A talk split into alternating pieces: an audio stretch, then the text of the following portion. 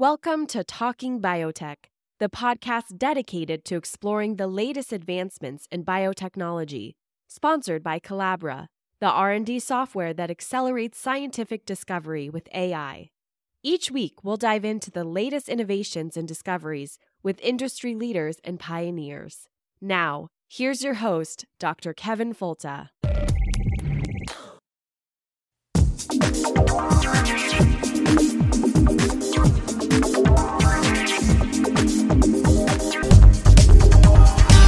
Welcome to the Talking Biotech Podcast. It's the weekly podcast about agriculture, medicine, and conservation with an emphasis on biotechnology and the good things it can do for people and the planet.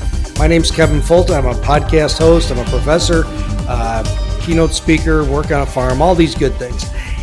And today I would like to end the seventh year of the Talking Biotech Podcast with an interesting set of circumstances.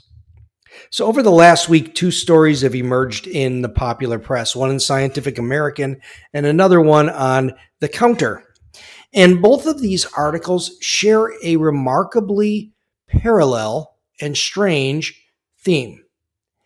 And so, to discuss this with me today, I have uh, Cameron English. And Cameron is the Director of Biosciences at the American Council of Science and Health, and also the co host of the Science Facts and Fallacies podcast. So, hey, welcome to the podcast, Cameron. Hey, Kevin. It's exciting to be on this side of the microphone, so to speak, because in most cases, I'm interviewing you or asking you to explain things that I don't understand. And now it's it's sort of reverse, sort of, not quite, but it's an interesting experience. No, it is. I like this. I I, I was hoping we would do this one day. And you wrote two really good articles on acsh.org this week that um, or acsh.org that talk about these two unusual stories. And before we start talking about them too much, because we're going to be critical about them, I do want you to know that I, I invited both of the authors to discuss these on the podcast with me, and both declined. so it, it is a question. It's it is a usual kind of hit and run. You know, let's put this out there and stir the pot, and then throw our hands up in the air and say, "Hey, we're just asking questions." right? So, so let's start out by talking about the piece by Benjamin Cohen, um, decolonizing the GMO debate. What was the major thrust there that Cohen was presenting? Right. Well, let me. I want to get into the article, but before we do that, I want to stress t- just two basic points. So, when when you see articles like this and they talk about decolonizing science, or they talk about in this case decolonizing the GMO debate, they're they're starting with a theory called post colonialism. And there's a lot of diversity in what people mean when they say that. But what you will hear advocates of this view say a lot is science and rationality are, are quote unquote Western ways of knowing. And their their big concern is that we're we're forcing our way of understanding the world and we're forcing our technology on them, and this is racist and this is unacceptable. Um, but the problem is this promotes a hyper skepticism of objective reality, or at least our ability to perceive it. And that's a big deal in science because if you can't trust your mind to analyze what's going on in the world, you can't really do science. so, so the the problem is they're not approaching this and they're not saying, um, well, here's what the evidence shows: genetically engineered crops are harmful, or they're unsafe, or they don't work, whatever. They're basically challenging your ability to make a scientific argument because that's a western way of thinking so i hope i hope that makes sense but we need to make that clear to people because um, i'm not here to critique them i want ev- other people who aren't familiar with this to understand what we're talking about. So we need to be aware of the evidence and we need to be aware more importantly that they don't really care about it. I hope i hope that's clear before we get into the stories. No, that's that's perfectly clear and an excellent thing to say up front because what it what it basically says is the way we got here is wrong, and uh, you know, and, and I don't understand how you can ignore, and that's the one thing in both these articles they don't present any scientific evidence of um, that that that really supports and builds their artic- their um, argument.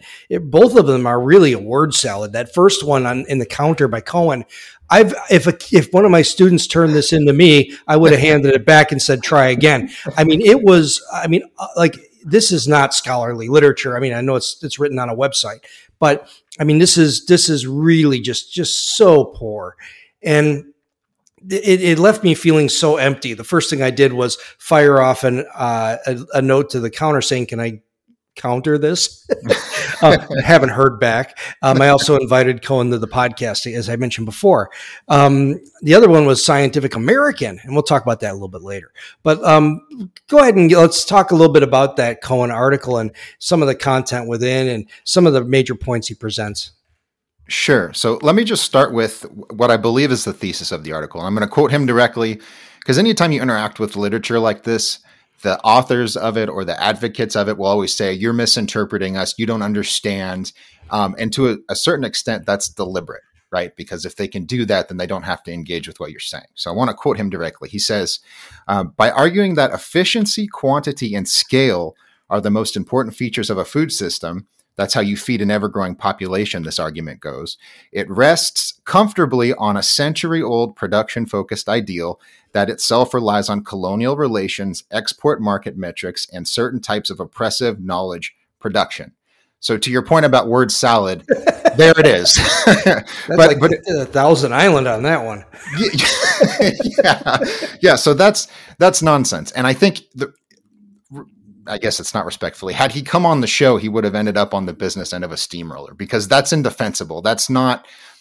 It doesn't make any sense, and I think that's why I started with that little explanation of post-colonialism. But I think my biggest problem with this argument, such as it is, is that producing more food means you can feed more people. That's just objectively true. I don't I don't know how else to say it, right? So if you want to shift the argument and you and you want to say, well, efficiency doesn't matter, quantity isn't as important. You know, you're so obsessed with scale, you know, you you Westerners and your, you know, your facts and your figures. But this isn't just an academic exercise. I mean, we're talking about people who are going hungry every day. And we're talking about farmers who want access to this technology. And we've talked about this on our other podcast, Kevin, that farmers want this. They will get this illegally. they will cross the border uh, from their country to a neighboring state they will get the seed or the seedling or whatever that whatever the crop is, and they will grow it, and they don't care. In in, in India, when it came to um, Roundup Ready cotton, I believe it was, uh, the farmers planted the seed very publicly in protest, and they said, "Let the government arrest us. We don't care." So all, all that to say, production absolutely matters, and the people who are planting these crops know it matters, and they want it. You might be referring to the BT brinjal. That well, that too. More recent times, yeah, okay, yeah. Because yeah. I, I, wasn't sure about the Roundup Ready cotton thing in the in the old days, but um, certainly the uh, Bangladesh brinjal, the, the, eggplant that is resistant to be um, the fruit and shoot borer, and the farmers there don't have to use as much pesticide. That's come across the border in droves by people who say we want this because we don't want to spray. And uh, so the, these technologies, as you say, they have a way. The farmers want them they will get them. I've seen them. I've seen genetically engineered soybean planted in countries where it's not allowed, and them using Roundup to, to grow it. So uh, it, it does get where it needs to go. So to your point, you know, it's a very good point. Yeah, yeah, definitely with with brinjal um, in India with with uh, herbicide tolerant cotton. That I think that was in 2019 is when that first um, exploded because they have access to the BT cotton, but they don't have access to the stack trait, which is insect and herbicide uh, tolerant. And they want both because weeds are a problem. And so this is a very public protest. And my point in bringing all that up is that people like Cohen and some other individuals who we're not going to name, they, they claim to speak for people on the other side of the world, or they at least claim that that people like you and I, Kevin, don't understand what those people need and we're again we're forcing our way of life on them. This is clearly not the case. They clearly want access to this technology and i frankly find that a little insulting myself but also for these people. I mean because they're telling you we want this and you're going well you know that's a you know that's a western way of knowing. It's like what what nonsense is this? Yeah and somebody should tell the scientists in those countries because the scientists, like the best example I can think of, uh, which there's many, but in uh, I've been in Uganda and I've stood underneath the ben- bacterial wilt resistant bananas, Matoke bananas, and the uh, vitamin A enriched ones, or the beta carotene enriched ones that make pro vitamin A for blindness. And I've stood under those trees, and the the wilt ones were alive and beautiful, and the control trees are dead, and it works. And then you go out in the field and you see the banana wilt and smallholder farmers who are who literally this is what they need for the year. And this is the money for their families to grow those bananas and they're dying. The the scientists there have made these, they're behind a barbed wire fence. And to me, it was one of the most helpless feelings I've ever had to see a solution for a problem for people on the other side of the fence and them not be able to get it.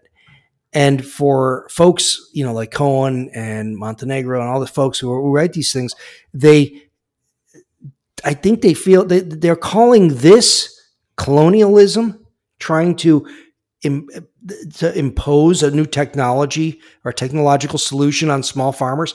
These are the, the scientists in those countries who are producing a solution so that the people in their countries can have food and and and they keep saying food justice, right? I mean, that keeps coming up in these, and seems to me that that is a huge injustice. Yeah, absolutely. And I, I, think it's an important point that you're stressing, which is that you have scientists in these countries who are doing this work and they know that it's for local farmers, you know.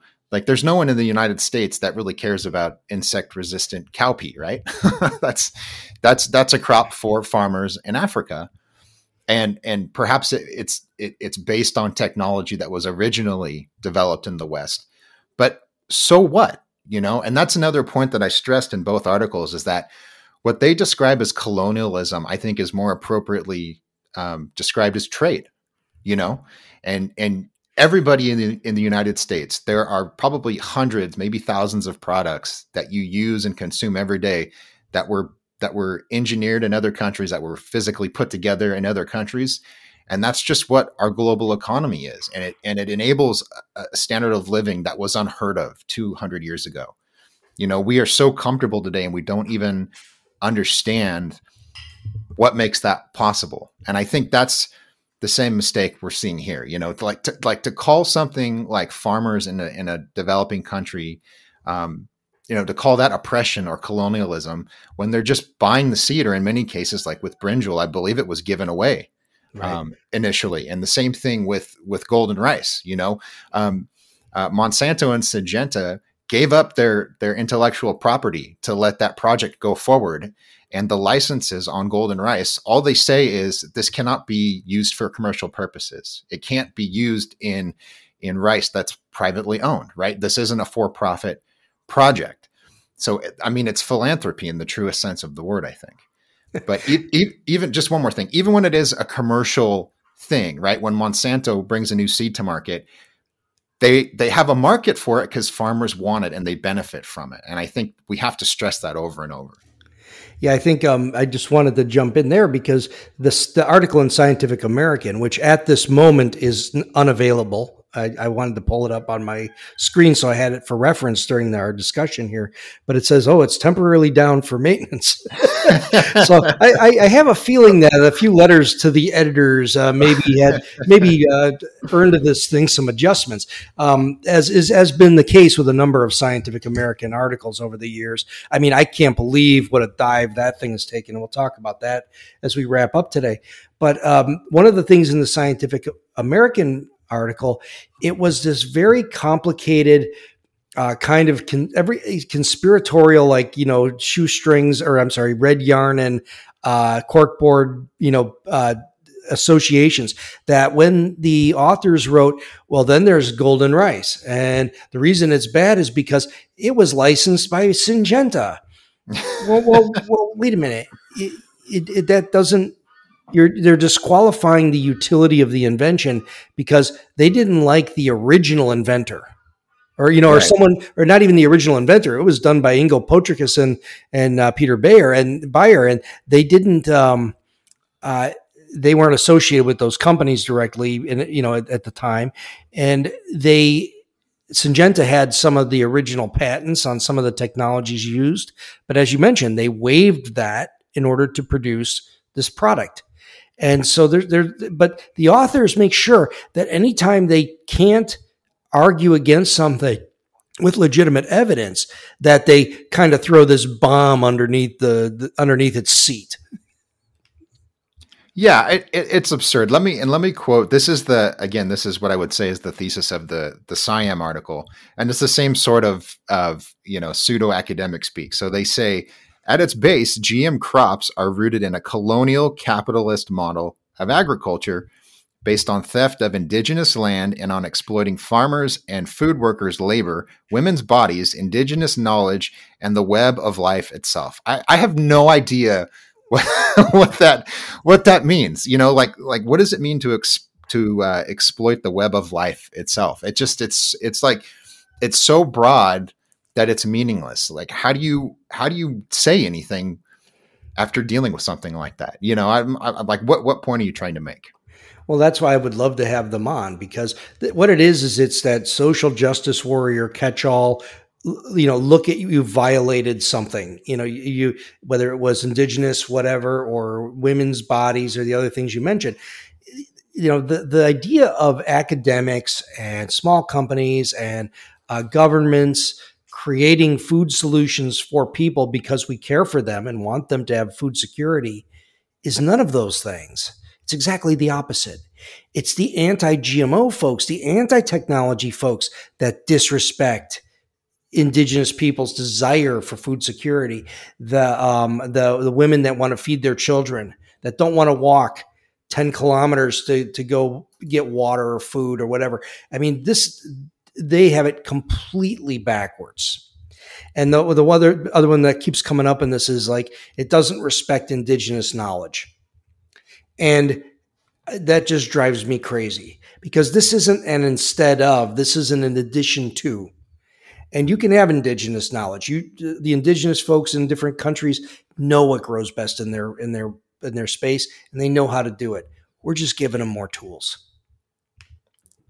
Yeah, I, I would just make one qualification to that. There isn't there isn't Western knowledge. There isn't indigenous knowledge in in that there are different ways of knowing. Like like as a matter of epistemology, there's just knowing you know so like if you if you live in a in a particular region you you know how to grow in that region because you understand all of the variables but that isn't a different way of knowing. That's just you having some local expertise. And and in no way are you interfering with that. And this is i think what you were getting at before. In no way are you interfering with indigenous knowledge quote unquote by saying here's a better seed. You know here's a seed that's engineered for the climate that that uh, you know that you grow in, and that's something that that's being worked on in a variety of different contexts. You know, so yeah, this this idea that there's like some secret or special knowledge that we're violating, I just don't think that's true in any sense. Well, I think what they're talking about is the indigenous ways that they that the, the traditional ways that people have farmed and the traditional crops that they've grown, and that and the way they do it and the, the traditions they hold that may or may not matter you know.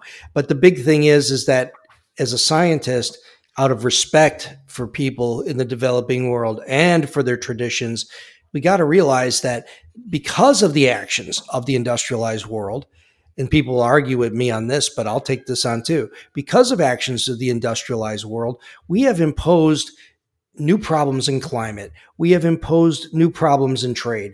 We have imposed new constraints on the developing world that we need to help find we need if we care we will give them solutions as well. And if i can say you know the climate is changing and we're seeing weather patterns change that folks in in um, the developing world see changes in temperature and salinity and lack of water can i please give them technology to work around those things?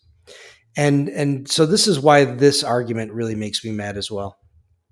Yeah well one thing to add to that in a, in a lot of cases, the people who are taking this view we're, we're critiquing, they will lump everyone they're criticizing into a monolithic, the West. You know, this is a Western uh, ploy to take over or recolonize the developing world.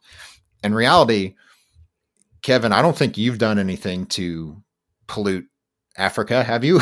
you know, like there are there are there's probably an argument to be made that there are companies or there are governments throughout the last few hundred years that have done appalling things in the developing world. Um, but you and I were not a part of that. So so to say that because things were done that were tragic and and utterly evil and and unacceptable by somebody who maybe broadly is from what you might consider the West, that doesn't mean that researchers that are working over there or companies that are trying to do business over there are part of the same monolith. That doesn't make sense. And I think rhetorically they do that on purpose just to right Do they want to demonize everything. I don't think that's correct.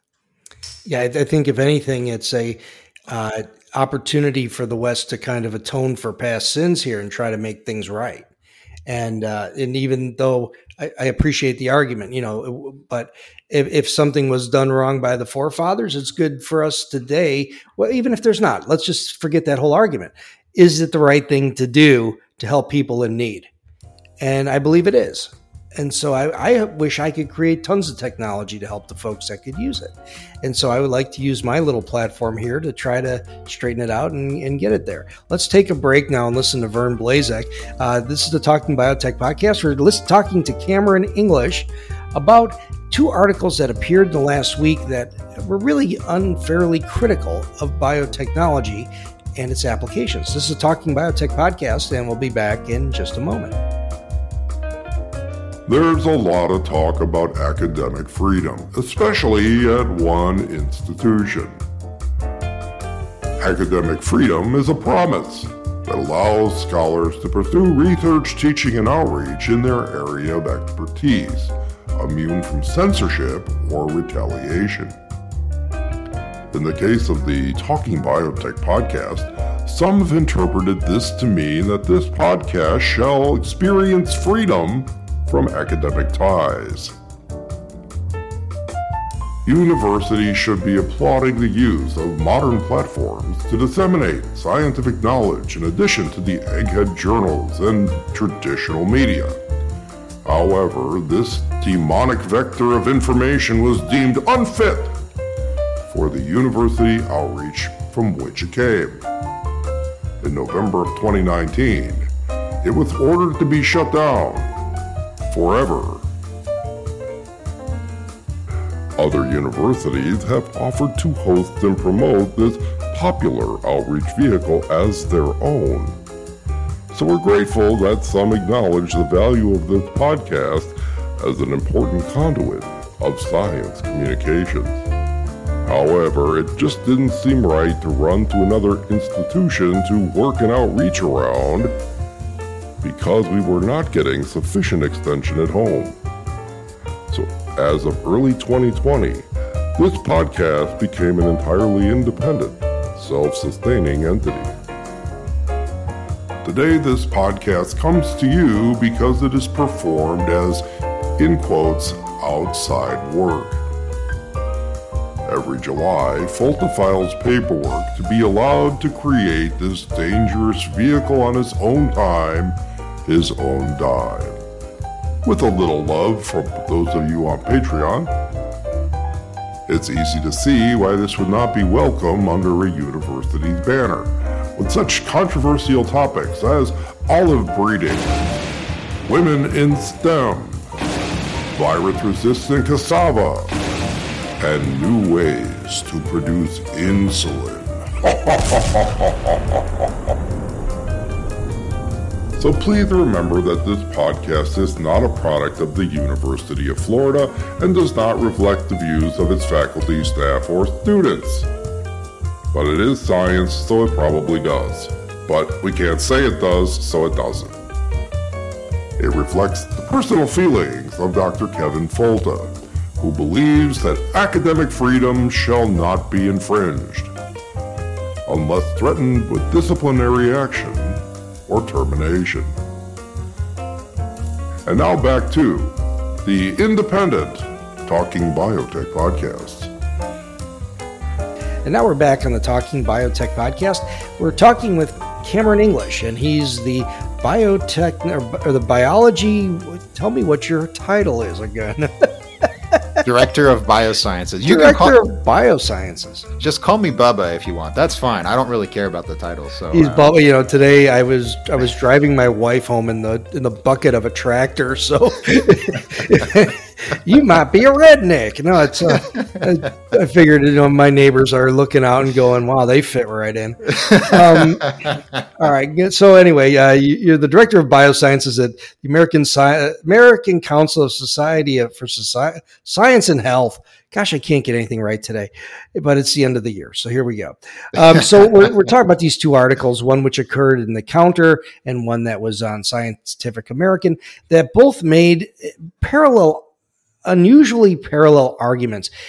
And is this part of some, do you feel that this is part of some coordinated campaign that since they've lost on the technology front, and even Cohen mentions genetic engineering probably will have a place in, in the future of, of uh, the developing world's cropping. Um, but since that the, the, the big activist arguments have been lost, that this is kind of the last gasp to say to the developing world, this is just them trying to control you again and then get all of the, I hate to say it, woke folks over here to say, look, they're just trying to control the developing world.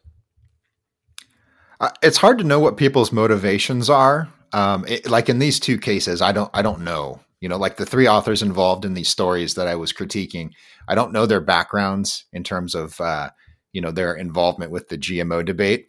Um, but I think, in a more general sense, it's absolutely true that the the anti-GMO groups have sort of glommed on to this uh, critical theory social justice movement, which which really became like culturally relevant in 2010. That's when it really started to get attention and started to influence our, our policy discussions on a whole variety of issues.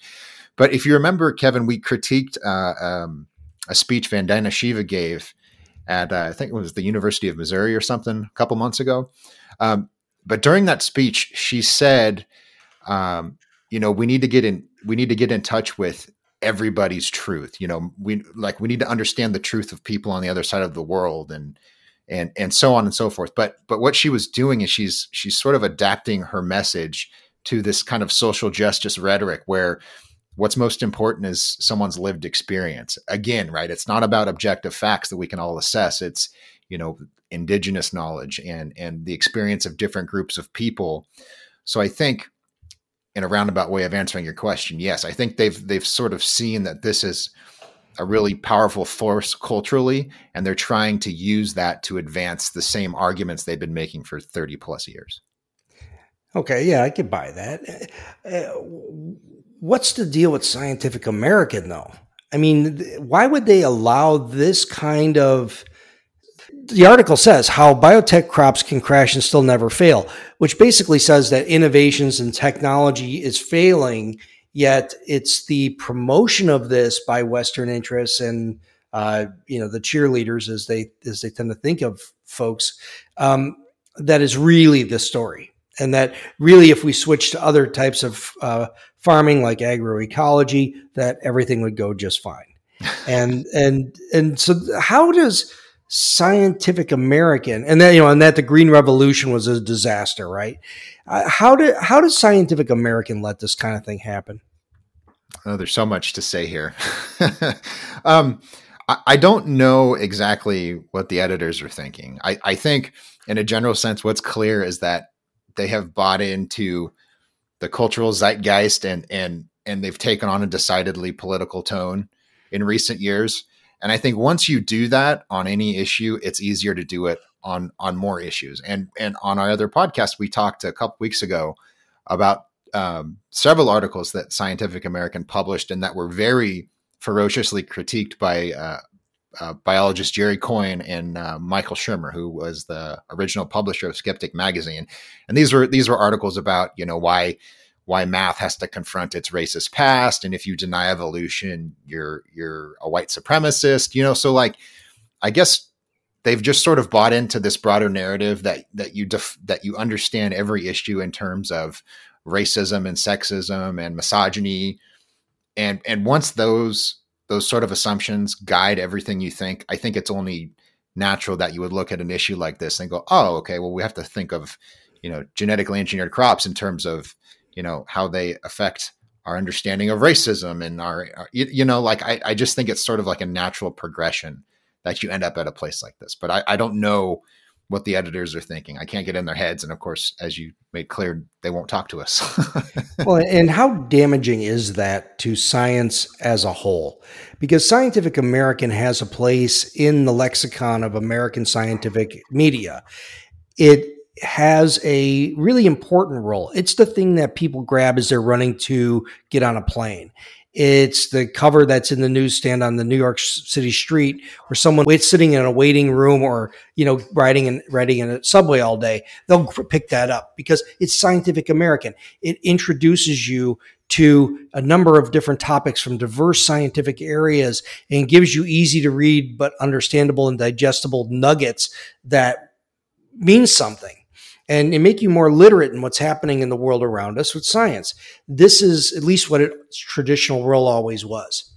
And over the last few years, by admitting these opinion play uh, pieces to find a home under their under their masthead, it really discredits the the the art the magazine, but also violates its place in the trusted journalism that we use to convey science. And, and, and, how much of a problem is that? It's enormous. And I think this is definitely a pet issue for me. I know you're really passionate about it too, Kevin, the whole idea of communicating science. I think the biggest problem with this approach that they're taking to so many different scientific issues or the way that even the way they talk about racism and sexism in academia those are important topics and they need to be discussed but this sort of this this woke approach, if you will, this kind of social justice approach. I think the problem is most Americans don't share these assumptions, right? They don't read about critical theory. They don't know what post colonialism is because they have lives, they have kids, and they have jobs, and, and like they don't have time to be obsessed with, you know, these weird theories about Bill Gates buying up farmland and trying to take over the food supply of Africa, all these goofy ideas, you know? So I think when people are exposed to a little bit of that, they go, well, this is ridiculous. I don't believe any of this, you know, and they start they start to associate science and the scientific establishment more generally with these ideas. And then when the time comes to take a new vaccine or there's a new medication or, you know, we're we're trying to uh, boost the public's support for some scientific theory that's well established, and there's plenty of examples of this, uh, they're they're going to grow even more skeptical, and and they're going to start to say like, well, you know, on this weird thing, you're telling me I'm racist because I was born in America. So I don't believe what you say about vaccines. I think there's it's pretty easy to establish that that happens, and that's the biggest threat I'm concerned about. That makes a lot of sense. And, and, I should clarify, I hate using the word, the term woke, unless we know what it means. And to me, I can define it by it's a seeking of social justice that goes too far. It, it that it, it, oversteps where where we really are, and which is important to me, and into this area where it starts to become problematic because it it it, it starts to deal outside of reality and Scientific American threw E.O. Wilson under the bus today and Gregor Mendel. And uh, I don't know if you read those. You know, I mean, it is unbelievable what's happening there. I almost feel like, like as a scientist, almost like calling for a boycott of Springer Nature, who are the major publishers, who are scientific publishers, who need to understand that this is part of their brand now. And if they're going to let this happen, that it's going to tarnish the entire sphere of scientific publishing. You know, so that's that's the that's um, you know I think that's really important. Uh, I think we're in for a lot of trouble if they if they let this kind of trend just continue. And I'm glad you mentioned vaccination. If and when we start seeing some vaccine justice and vaccinations reaching the developing world, do you think that Cohen and Montenegro and the other author, do you think that they will um, say that this is just colonial technolo- uh, uh, technology from the West being imposed on, uh, you know, colonial Africa. Um, I mean, do you, I mean, do you see where I'm going here? That yeah. shouldn't we be respecting their indigenous knowledge and letting them heal the coronavirus on their own? Or uh, you, you know, you know what I mean? I mean, think about that for a second. I'm pissed off because we can't get vaccinations to the developing world fast enough. I think it's it's it's morally reprehensible. I think it's sick that I got three shots before somebody else got one. That's just the way I feel about it. Yet, I think in a parallel sense, these authors would feel as though that's my Western way of thinking that that I need to be imposing my technology on these folks. Yeah, I don't I don't know. I actually use that as an example in my response to Cohen because he says he's got a section and he talks about fixing nature and he says that GMO proponents they have this technocratic version of reform and they te- they treat nature as the other as a separate sphere that needs to be fixed, so on and so forth. And this, again, this is a Western market oriented way of looking at the world. Um, but and and I brought I brought in vaccines to just give this a different perspective. You know, so so what I said was, you know, did the Western market oriented humans at Pfizer and Moderna, you know, were they violating nature by developing these vaccines that that combat this virus? You know, and and you know there are there is there is not enough vaccine to go around in the sense that we're not getting enough of it to developing countries. But the U.S. has donated millions and millions of doses of uh, the COVID vaccines to different countries, and I don't think I've heard anyone that takes this perspective say that the vaccines are you know a violation of an indigenous way of knowing i think they properly recognize that that's absurd right? You wouldn't during a pandemic, especially, you wouldn't say, you know, how dare you force your your Western vaccines on these people? That's so racist and insensitive of you. I think everybody inherently recognizes how utterly stupid that is. But but and we've talked about this previously, Kevin. I think with food, it's a little more abstract. You know, like like you can make claims about GMOs and and and Western agriculture, and you can bash the Green Revolution because it's a little bit more removed. Like people understand, well, I take a vaccine so I don't get this virus that could kill me within weeks. you know, that that is very, very potent and it stands out to people. Um, but the food thing is just a little more obscure. And I think that's why they get away with it on this particular issue. No, I think so. I think that's true. I, I also think it's really strange how these articles, how both of them uh, also kind of act in a vacuum. You know, that they kind of especially the Cohen piece, makes some big assumptions that just aren't the way that advocates for technology or agriculture, no matter what kind of agriculture it is, um, that we just don't believe. And all of this idea that it's a um, you know one single solution or that you know the science is settled and that it's either science or no science, it, it creates these um, false dichotomies that just aren't true. And I don't know anybody who is in in in the area of biotech communication or whatever, at least you know these days, who says this is a solution to every single problem and that that the science is settled. What we say is that there's risks and benefits, and here's every gene and every uh, product has its own risks and benefits, and here they are. And now let's make a good decision. And it's the folks who are against the technology that are imposing their well fed Western ways on the developing world. And it, it, really just is such a, it's so backwards when I read this. I, I, just wish they would come on and talk about it because I really would like to try to understand where they're coming from. Yeah. And I've heard um, several writers for the Cornell Alliance for Science, all people who like reporters who live in Africa or academics that live and work in Africa. Um, they will talk about green neo colonialism, and they're talking about these these billionaire, these very wealthy foundations that give money to anti-GMO activist groups.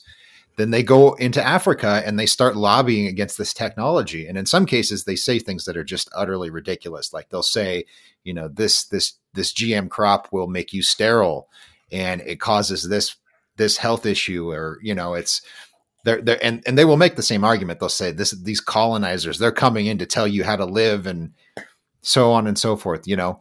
Um, so that I think is a problem. And you never hear people who are concerned about colonialism. They never talk about that angle. I find that interesting. I like I don't I don't associate them with the anti-GMO movement in that sense directly, but they never critique that. And that's what I don't understand. You know, why presumably it's bad for, you know, progressives in America to to you know bring their ideas over to Africa and force those upon people, but they but they only seem to be concerned about um, you know certain companies and certain technologies.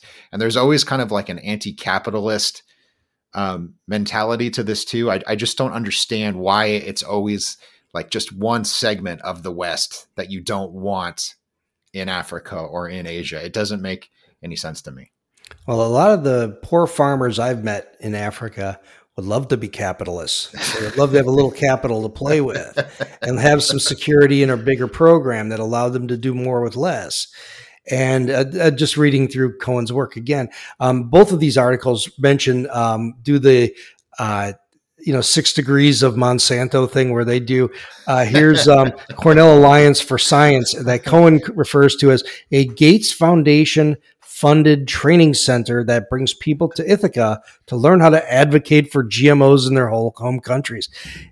There is almost nothing further from the truth. The Alliance for Science is a way that teaches is, is about teaching folks from different parts of the, the world how to communicate the strengths and weaknesses of technology and what it is and what it isn't and when it's appropriate and what are the risks and how does it work i mean that's really what this is all about and and and they uh, and uh, the other one did the same thing. They they refer to these things. They keep connecting. They have to talk about Gates or Syngenta or Monsanto or whatever to disqualify or attempt to disqualify the good things that something like Cornell Alliance for Science does. And and both of them did that. They also do that around golden rice. You know that, that they have to get to. You know the we mentioned this earlier. Oh yeah, but it's some company that was behind it. Well, yeah it, really is a very weak way to make an argument, and it really is super tired. Yeah, there's so much that is ridiculous ridiculous about it. I think, you know, on the funding issue, if you want to target the Alliance for Science, that's fine. They're a great organization. They do great work. I mean, they're over there on the other side of the world educating people and they're trying to advocate for technology that helps people. So they do great work. But if you want to disparage them, okay, let's put them aside for a second. You can find probably thousands of academics that work in some field related to genetic engineering that will tell you the exact same thing. All of their research funding comes from the, the US federal government or it comes from some source that that these these activists would not find objectionable and they will make the same arguments that we're making here. So I think that's a bit of a red herring to say that oh well, you know they they they've got that that big Gates money coming in. You know, it's like it, like that's stupid. That and again, this goes to that the point that I made earlier that they're trying to disqualify everybody by associating them in this one big Western monolith. And I I just think that's that's preposterous. You know, you have to look at what people are doing. Um, intentions are important, don't get me wrong, but you have to look at w- what work are they doing and what are the outcomes. That's what's most important that we need to stay focused on.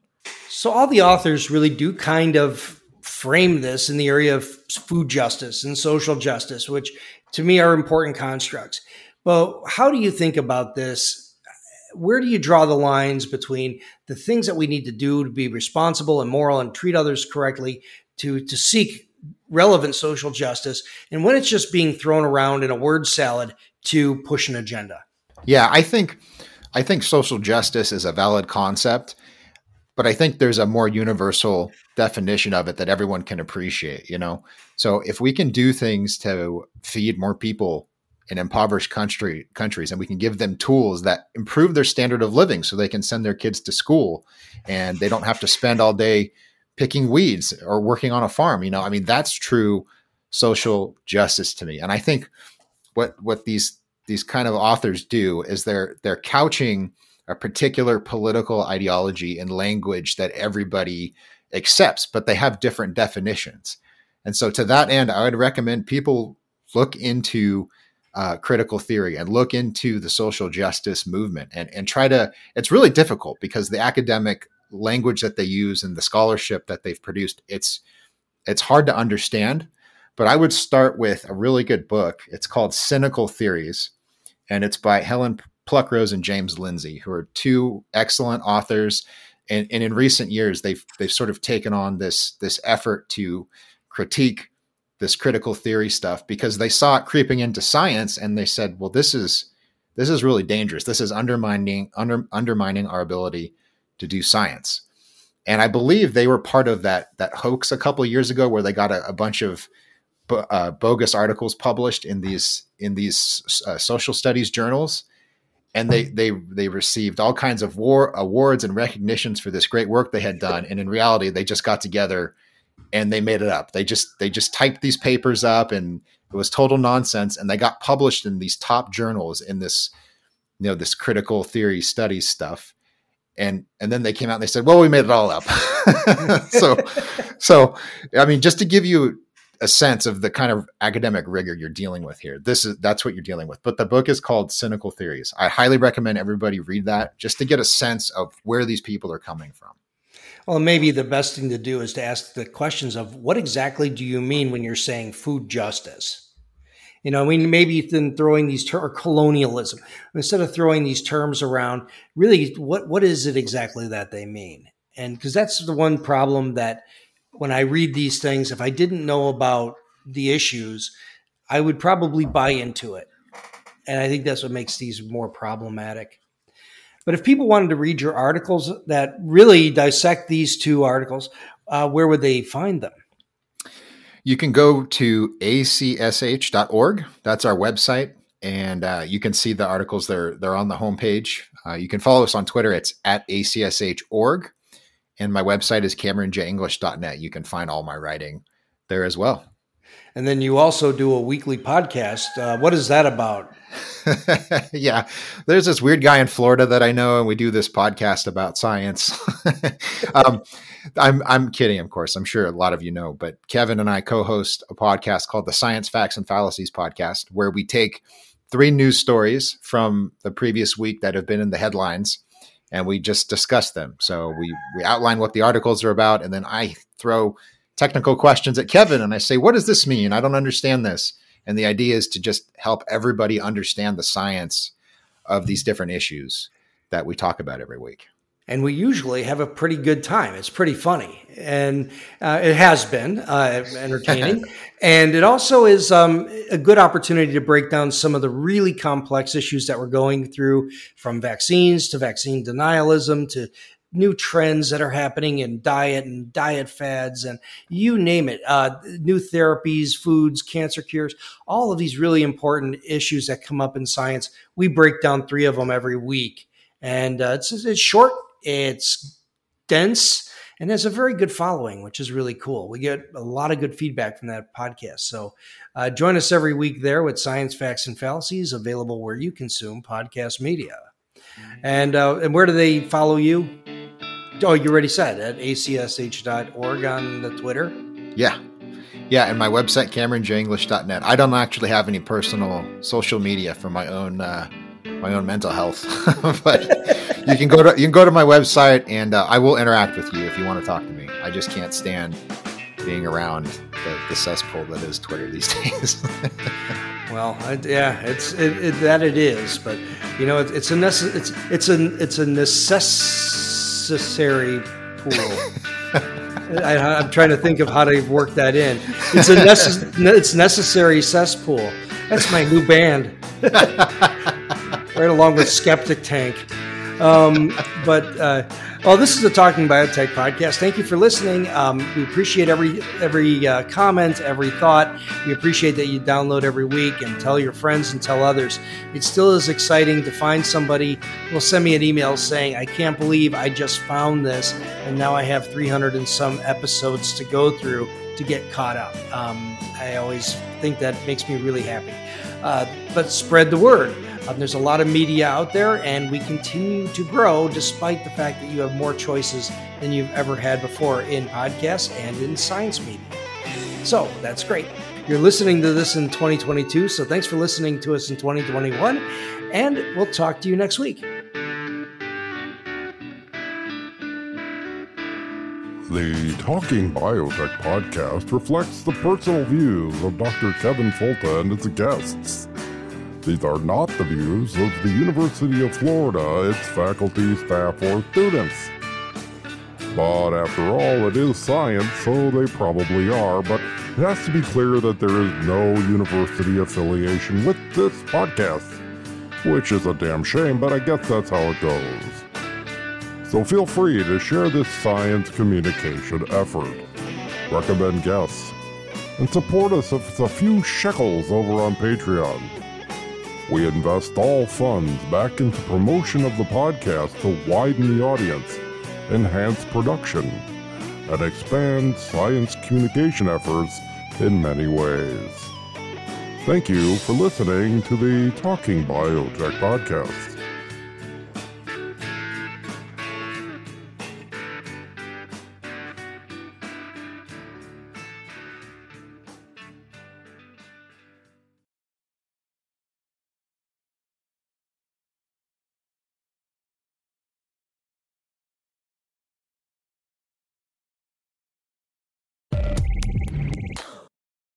You've been listening to Talking Biotech, sponsored by Colabra, the platform that bridges the gap between siloed research tools.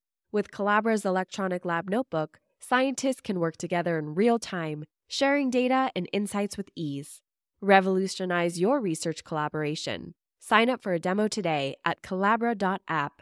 C O L A B R A dot A P P.